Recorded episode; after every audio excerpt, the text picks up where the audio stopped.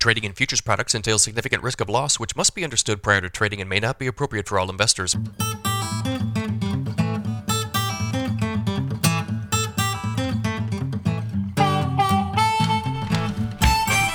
Good morning, everybody. It is Wednesday, September 7th, 5:41 a.m. Central. As I speak here, December corn futures up five cents at 681. November soybeans down two and a quarter at 1396 and a half.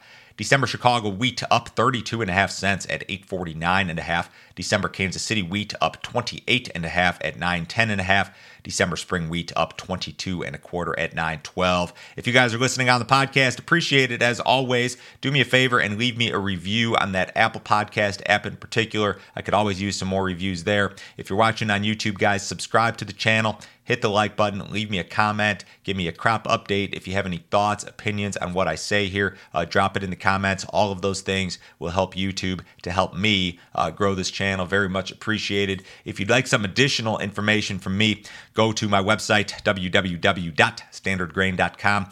Check out my premium subscription service today. I send my premium subscribers a ton of information every single business day.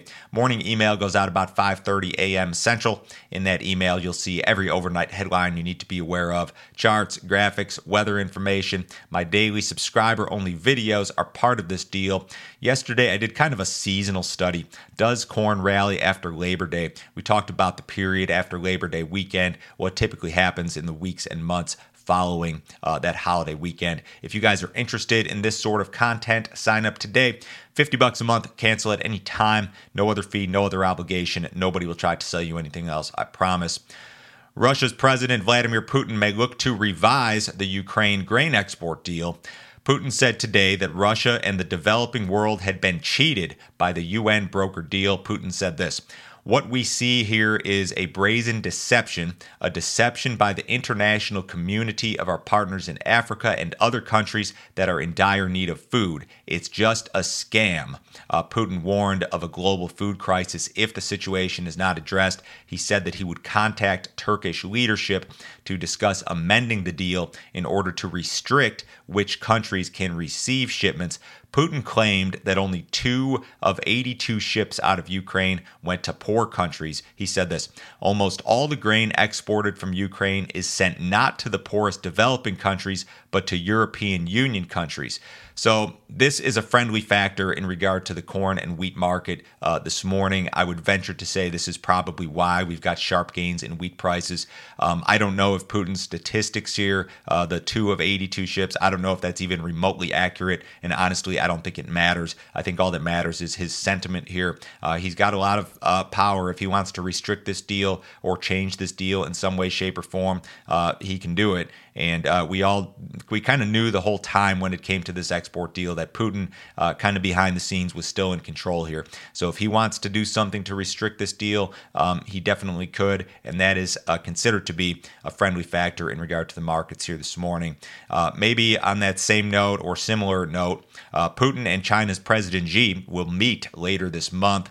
This would be the first meeting between those two leaders uh, since Russia's invasion of Ukraine back in February. Russia's ambassador to China said this We are planning a serious, full fledged meeting of our leaders with a detailed agenda, which we are now, in fact, working on with our Chinese partners. So, in regard to this China Ukraine situation, China has very much sought to be a neutral party uh, when it comes to that conflict, the West, all that stuff. Uh, Beijing, China, they've not really criticized Russia in any uh, way, shape, or form. They haven't imposed any sort of sanctions on Russia.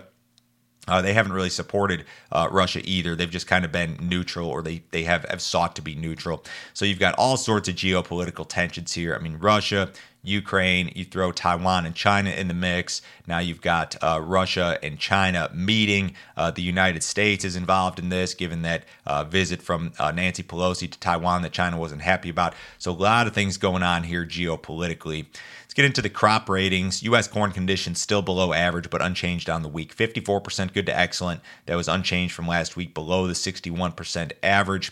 Um, you've got some states rated 65% good to excellent or better in regard to corn. Only Iowa, Illinois, Wisconsin, and Michigan. States rated 40% or 40% good to excellent or worse in regard to corn. Colorado, Nebraska, Kansas, Texas, Kentucky, Tennessee, and North Carolina. Those are your poorer states in regard to corn conditions.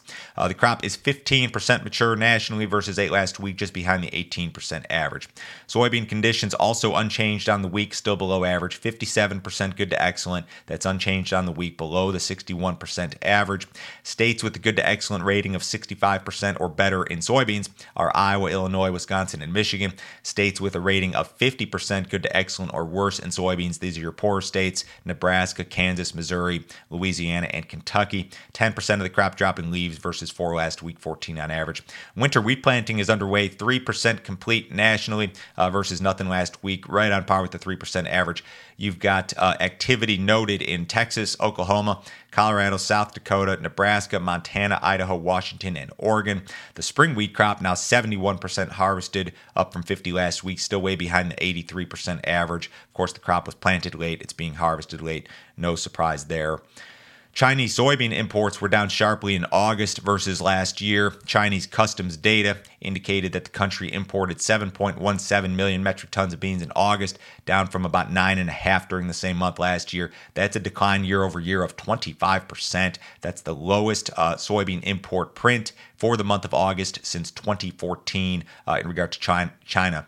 Imports have been slow the last few months. Traders noted high prices, weaker demand. Uh, Chinese crude oil imports in August were also down about 9.5% versus the same month last year. They had some outages at their state run refineries along with uh, weaker margins. So, if you're a, a, big bear in the soybean market, you're envisioning a scenario in which Chinese demand is reduced and Brazil has just a monster crop. And both of those things are possible. Uh, I don't know if they're probable, but that's what if, if you are a bear in the soybean market, and they're hard to find. But uh, if that if that's your stance, um, you're probably betting on reduced Chinese demand along with a very big uh, Brazilian soybean crop. Also in the news, this was printed in Bloomberg uh, just yesterday. U.S. is losing soybean export edge as Brazil closes logistics gap. Uh, this is a really nice article that detailed a lot of the uh, logistical type items regarding the U.S. and Brazil and how they kind of compete for Chinese business. And uh, this stuff goes out to the masses. You know, every fund trader in the world reads this stuff printed in Bloomberg.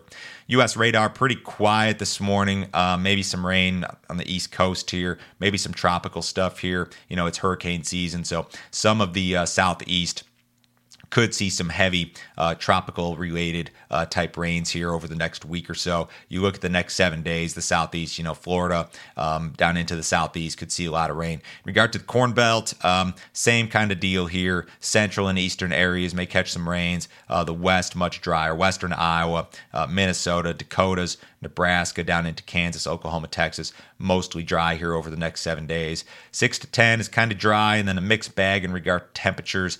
I'm not seeing any frost threat for the Corn Belt. Some areas of Colorado, uh, Wyoming, Montana, and Idaho could see temps in the upper 20s by, uh, say, third week of September, according to this morning's GFS run. I don't know if I'd have a, ton of confidence in that, but again, not any frost risk that uh, I'm seeing here uh, in regard to the Corn Belt. Cattle market was higher yesterday. Uh, not much cash trade to speak of early this week. We'll see what develops today. In the outside markets, the U.S. dollar is up again. Uh, the stock market up just marginally. The S&P is up four points. The Dow up 20. Uh, bonds are about flat. Precious metals about flat. Crude oil up 64 cents in the October WTI 87.52. Have a great day, guys. I will talk to you Thursday.